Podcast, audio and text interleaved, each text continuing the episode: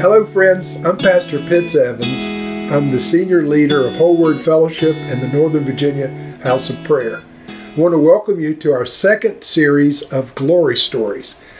Last week we talked about an angelic encounter I had prior to taking a missions trip to Sierra Leone.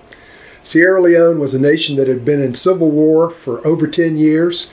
Uh, I went right after the ceasefire um, while the nation next door to them, Liberia, was still at war. So it was a very volatile situation. At that time, Sierra Leone was considered the poorest country on earth and the most dangerous country on earth. The life expectancy at that time was 34 years old for male and female. So it was a very, very desperate situation for the Lord to show up. But the Lord had promised me He was sending His angel to go before me to Sierra Leone. So when I got there, I arrived in December of 2002 with great expectation for what the Lord was about to do. And they have a custom in Sierra Leone. It's a Muslim country, primarily a Muslim country, but the Muslims are very superstitious concerning New Year's Eve. And their superstition plays into the hands of the Church of Jesus Christ. So, what they do is every New Year's Eve, they have a special service to welcome the Muslims who think it's good luck to be in a church service on New Year's Eve.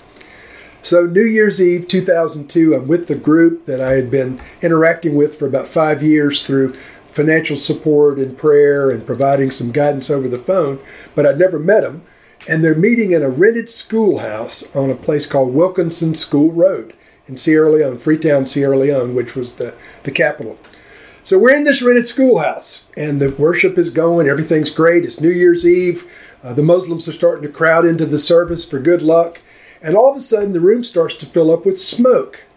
And so I, am thinking, this is Africa. Something's on fire. So I, I, you know, I didn't realize anything spiritual was going on. I come down off the platform, such as it was, and started looking at the light fixtures around the walls. And uh, they had very primitive light fixtures, just screw in light bulbs kind of thing over over windows and over different places. There was no electrical fire, so I thought, well, maybe something's on fire outside, and the smoke's blowing in. So I walked outside, walked around the building. There was no smoke and I'm at the far end of the building looking back at the place I'd been seating, and it was covered with smoke. You could hardly see the other people sitting up there, but it had gone on a little time, and it was now time for the message. So I was not preaching that night. A friend of mine named Tom Ferguson was preaching. He was the evangelist. So he, the music stopped. We go back to the platform area, and Tom starts preaching his message, which was fine message. But as he preached, the smoke dissipated, it cleared out. And I'm still thinking this is some kind of natural phenomenon.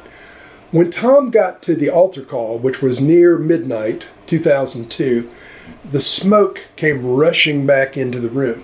And as Tom began to explain salvation in Jesus Christ, a presence of the Lord came that was unlike any I'd ever experienced. And I've experienced the presence of the Lord in many different settings. But this one came with terror and dread on those who did not know the Lord. They were literally screaming to meet the Lord. There was only two options flee from the room or dive on your face before a holy God. Literally, heads were hitting the concrete floor as people were diving on the floor, begging the Lord to forgive them of their sins, for them to get saved. It was like Judgment Day, not in the future, but right then and there. And so those who knew the Lord were experiencing a tremendous presence of the Lord. Those who did not know the Lord were experiencing tremendous conviction. Demons were coming out, just crazy. Holy Ghost bedlam was going on. Well, the smoke came back intensely during this altar call as we're moving into to midnight. At that point, I realized this is not natural smoke. Now, remember last week I told you the Lord said, I'm sending my angel to go before you to Sierra Leone.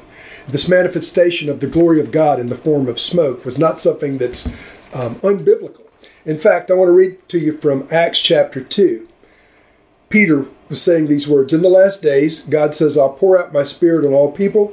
Your sons and daughters will prophesy, your young men will see visions, your old men will dream dreams. Verse 19 I will show wonders in the heavens above, signs on the earth below, blood and fire and billows of smoke. That's the NIV version, but the billows of smoke. The Lord shows up in the Bible in various times with the smoke. I saw this with my natural eyes. It was not a natural phenomenon, it was a supernatural phenomenon. In fact, the room was full of people that saw the smoke. In fact, I took pictures of the smoke that we saw. And so it didn't didn't come out like you might expect, but um, hopefully we'll be able to share those pictures in the form of a, an accessible attachment for you. But here's the main point An angelic proceeding, an angelic visitation preceded this outpouring. There was an outpouring of the presence of God that manifested in salvation.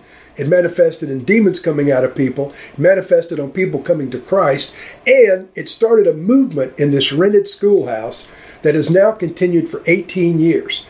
That one church meeting in a rented schoolhouse has become over 70 schools and churches in and around Sierra Leone, spilled over into Liberia and into Guinea.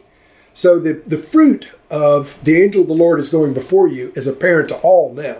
But as it was unfolding to my natural eyes, I'm thinking natural smoke. You know, we, we see things sometimes we don't realize that the Lord is in the midst of it. But in 2020 hindsight now, 18 years later, that was the beginning of a move of God that continues to this very day. And friends, I'll have more to share about that in the next episode. Next week, I'll share about a little boy who was born mute and um, deaf, but the Lord healed him. Thank you for tuning in.